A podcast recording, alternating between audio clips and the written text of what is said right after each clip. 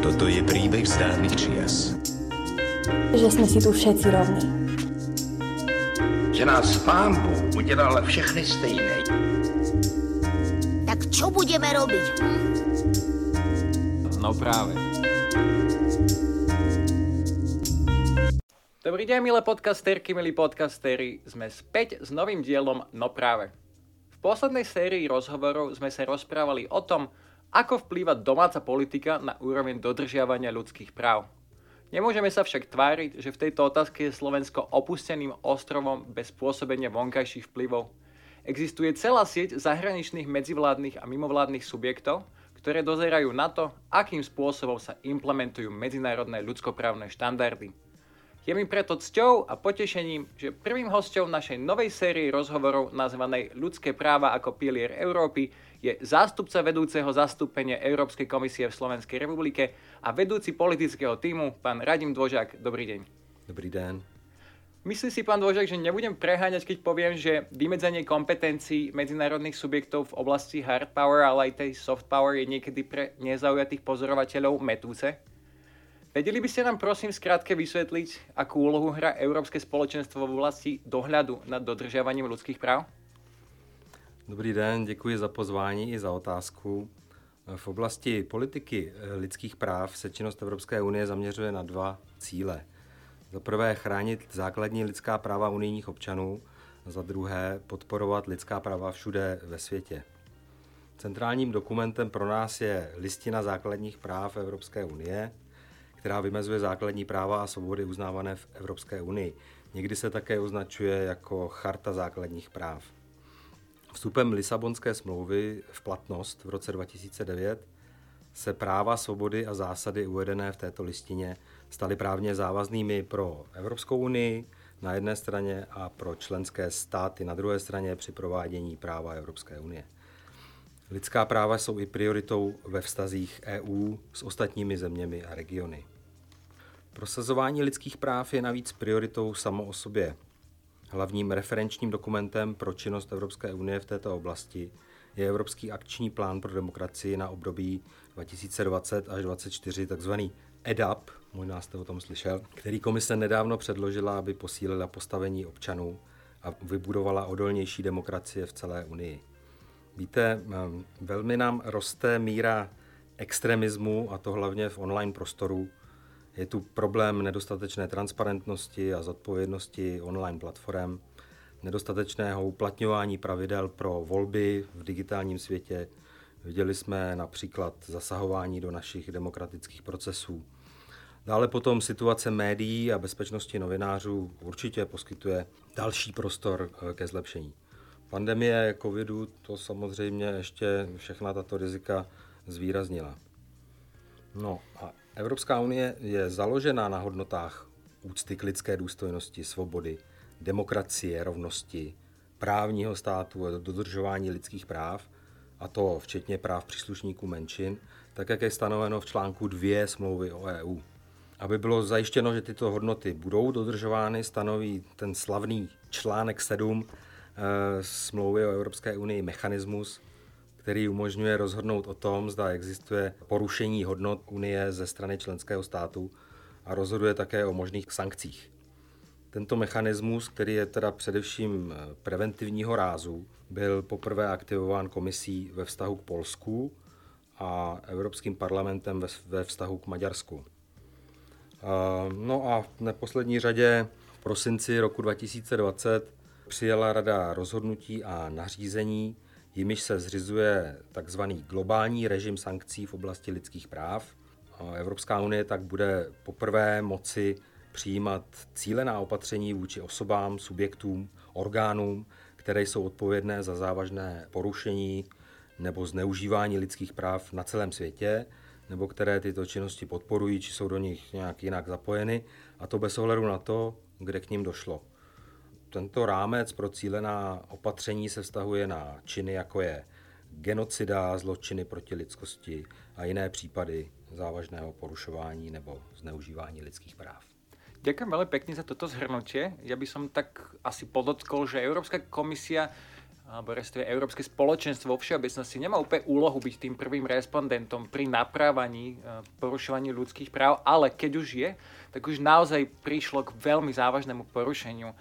V súvislosti so Slovenskom sa postoje Európskej komisie skloňovali najmä vo veci desegregácie školstva, za ktoré Európska komisie teda hrozila Slovensku aj pokutou. Chcel by som sa spýtať, aký je v súčasnosti postoj komisí v tejto veci? No tak to je velice případná otázka, děkuji. V souvislosti s touto diskriminací romských dětí ve vzdělávání probíhá, jak jste zmínil, vůči Slovensku takzvané řízení pro porušení povinnosti. A to kvůli za prvé jejich nepřiměřenému a neodůvodněnému umistování do speciálních škol nebo do tříd pro děti s mentálním postižením a za druhé kvůli marginalizaci různými způsoby prostřednictvím segregace ve školách, které jsou určeny pouze pro Romy nebo pouze romské třídy v běžném vzdělávání. No a pro Evropskou komisi je začlenování Romů klíčovou prioritou. Navzdory pozitivnímu hospodářskému rozvoji se mi zdá, že Slovensko potřebuje ještě udělat pokrok, aby zajistilo přístup ke kvalitnímu a inkluzivnímu vzdělávání pro děti žijící v marginalizovaných romských komunitách. Na Slovensku je totiž podíl žáků s horšími výsledky v těch základních dovednostech výrazně vyšší než v průměr EU, zejména ve čtení, což ovlivňuje teda výkon eh, těchto žáků i v jiných oblastech a později v celém jejich životě. Významný podíl lidí s horšími výsledky je právě romského původu. Vzdělávání je tedy jedním z klíčových pilířů takzvaného rámce EU pro rovnost, začlenování a účast Romů do roku 2030, který byl přijat v říjnu loňského roku. Romské děti eh, podle našeho názoru by se měly eh, v co nejvyšší míře začlenit do vzdělávacího systému, od vzdělávání v raném dětství až po vyšší středoškolské vzdělávání v souladu s rámcem eh, Evropské unie pro Romy. No a slovenská vláda určitý pokrok udělala a komise uvítala plán Slovenska na rozvoj inkluzivní vzdělávací strategie a novou národní strategii integrace Romů do roku 2030. Je tedy třeba zabezpečit, aby obě strategie byly koherentní a vzájemně se posilovaly.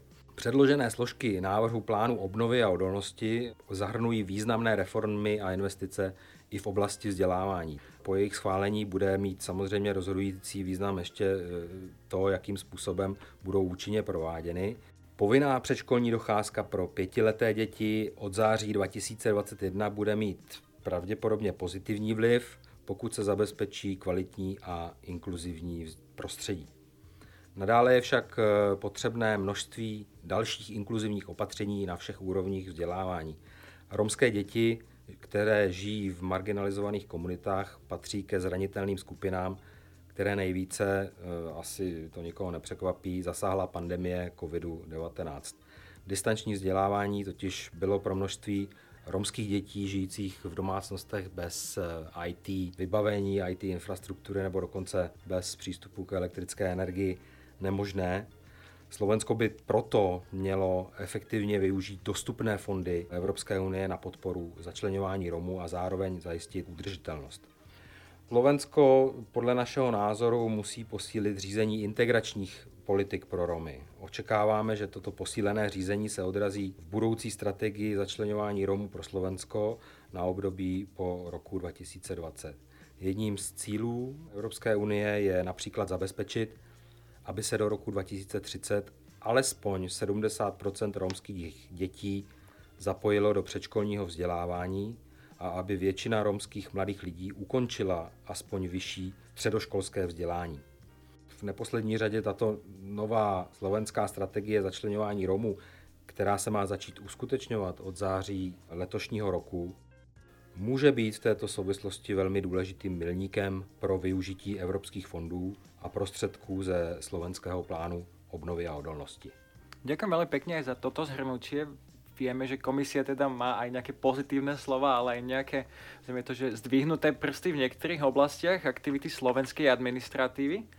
Viete ale povedať mimo tohoto dlhotrvajúceho procesu desegregácie, Ktoré kroky súčasnej administratívy sú zo strany komisie považované za posun k lepšiemu a ktoré sú naopak krokom naspäť v oblasti dodržiavania ľudských práv. Ja viem, že ten váš mandát neúplne dovoluje toto komentovať, ale tak aj aspoň v rámci neho by ste nám mohli trošku priblížiť postoj komisie.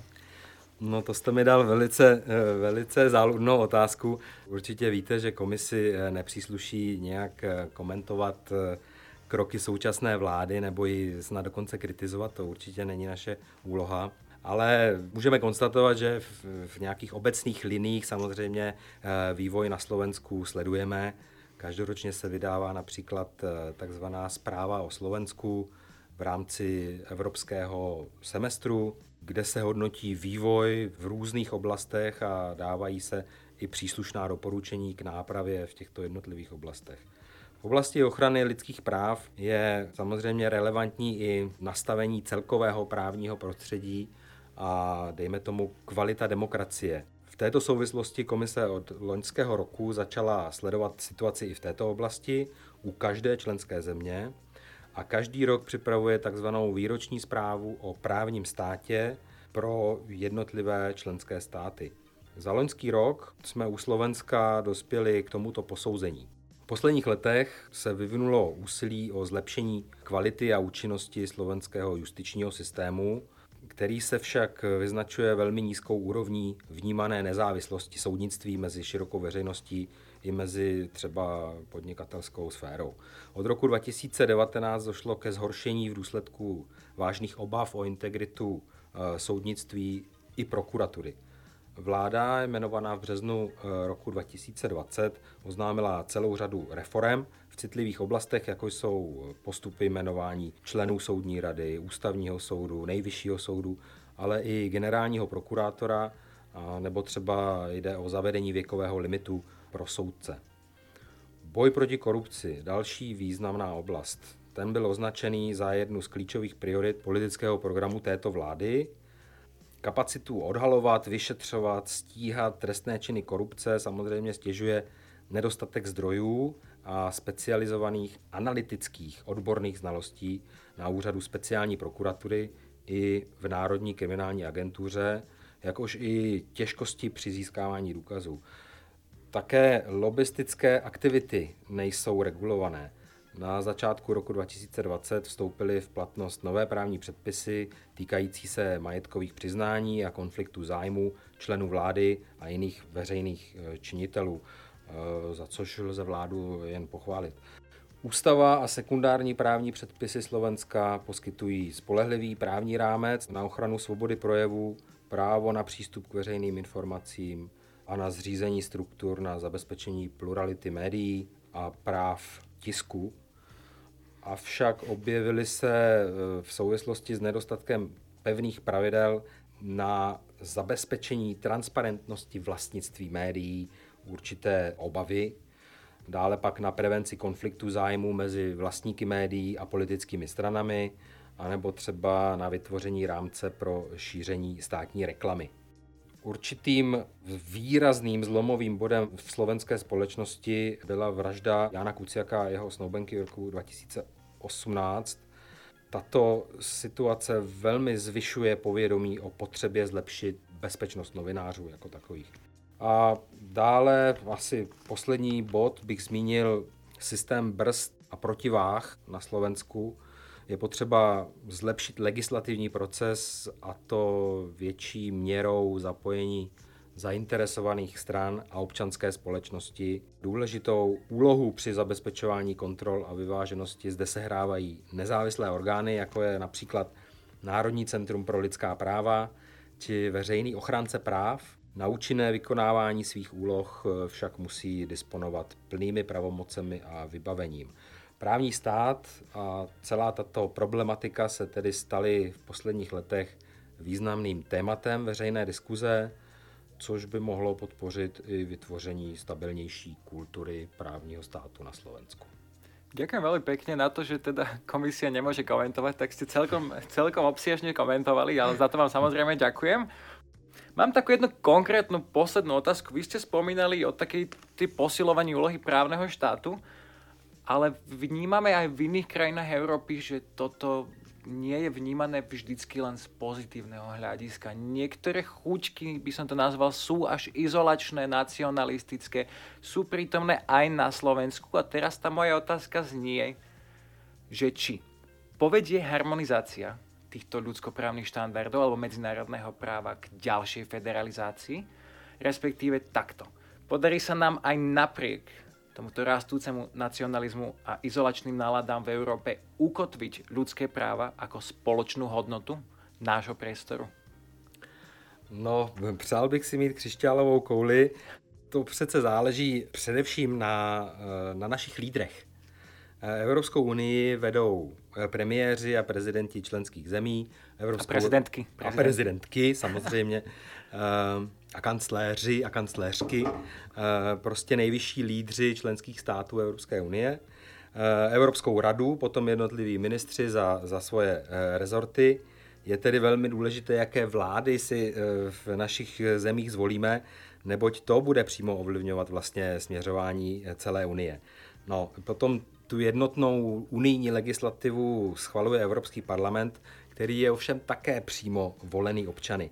Proto musíme důkladně zvážit, koho do Bruselu vyšleme, aby potom naším jménem přijímal unijní zákony. Domnívám se, trošku optimisticky, že lidská práva se již podařilo ukotvit jako, jako takovou společnou, sdílenou eh, evropskou hodnotu. Ochrana základních práv je, je dneska už podle mého názoru horizontální otázkou, která se dotýká všech oblastí činnosti Evropské unie, ale i e, členských států. Evropská unie má e, jako svůj hlavní cíl vytvoření prostoru svobody, bezpečnosti, spravedlnosti, chcete-li vlády práva, e, kde nikdo není diskriminován na základě pohlaví, rasy nebo etnického původu, náboženství či víry, zdravotního postižení, věku, sexuální orientace, Zaručeno je i právo na ochranu osobních údajů, právo na přístup k spravedlnosti. Tyto hodnoty jsou neoddělitelnou součástí našeho uvozovkách evropského způsobu života. Lidská práva patří k základním hodnotám Evropské unie a jejich členů. No a nová Evropská komise pod, veře, pod vedením uh, Ursuly von der Leyen si mezi svých šest hlavních priorit vlastně zvolila právě ochranu našeho evropského způsobu života a nový impuls o evropskou demokracii. Takže mm, nastaven je dobrý směr, záleží na nás, jestli budeme eh, mít vůli tímto směrem jít a jestli do toho budeme tlačit i naše politické představitele. Ďakujem veľmi pekne, že ste to takto pekne zhrnuli. Ten optimizmus mne osobne veľmi chýbal, musím povedať. Ja som za neho vďačný. Čo ma privádza ku tej mojej poslednej otázke, takej snílkovskej trošku. A chcel by som sa vás opýtať, čo pre vás znamená pojem ľudskosť? No, děkuji pěkně. Lidskost ehm, v základním významu je tedy především to, eh, co nás odlišuje od zvířat. Víte, ehm, v přírodě, v džungli obvykle funguje pravidlo, že větší sežere menšího, silnější přemůže slabšího, rychlejší, eh, dostihne pomalejšího. Člověk má díky svému intelektu možnost určitého nadhledu a rozumem je snad mnohdy schopen tyto základní pudy překonávat. Vezměme si například silniční dopravu. Tam pravidlo silnějšího či rychlejšího eh, nemá co dělat, to bychom se daleko nedostali. I když eh, musím přiznat, že například zde v Bratislavě Ehm, často vidíme, že u některých mentálně slabších jedinců stále tento základní eh, instinkt eh, převládá. Ale člověk je na rozdíl od většiny zvířat eh, schopen soucitu, je schopen odpouštět, je schopen sebeoběti a je schopen dohlédnout důsledků svých činů. Někdy se říká, že vyspělost civilizace se poměřuje tím, jak se daná společnost dokáže postarat o ty, kteří se sami o sebe postarat nedokážou, tedy například o staré a nemocné. Evropská civilizace vyrostla z křesťanských kořenů v tom nenáboženském slova smyslu. Křesťanství formulovalo eh, univerzální zásady lidskosti. Pro mě osobně je tedy lidskost v tom užším významu. Toto všechno dohromady. Úcta k druhému, pomoc bližnímu, laskavost a veľkorysost. Ďakujem veľmi pekne za takéto pekné zhrnutie. Užil som si túto odpoveď, ale takisto som si užil aj celý rozhovor. Ďakujem vám aj za váš čas a ochotu prísť do nášho podcastu.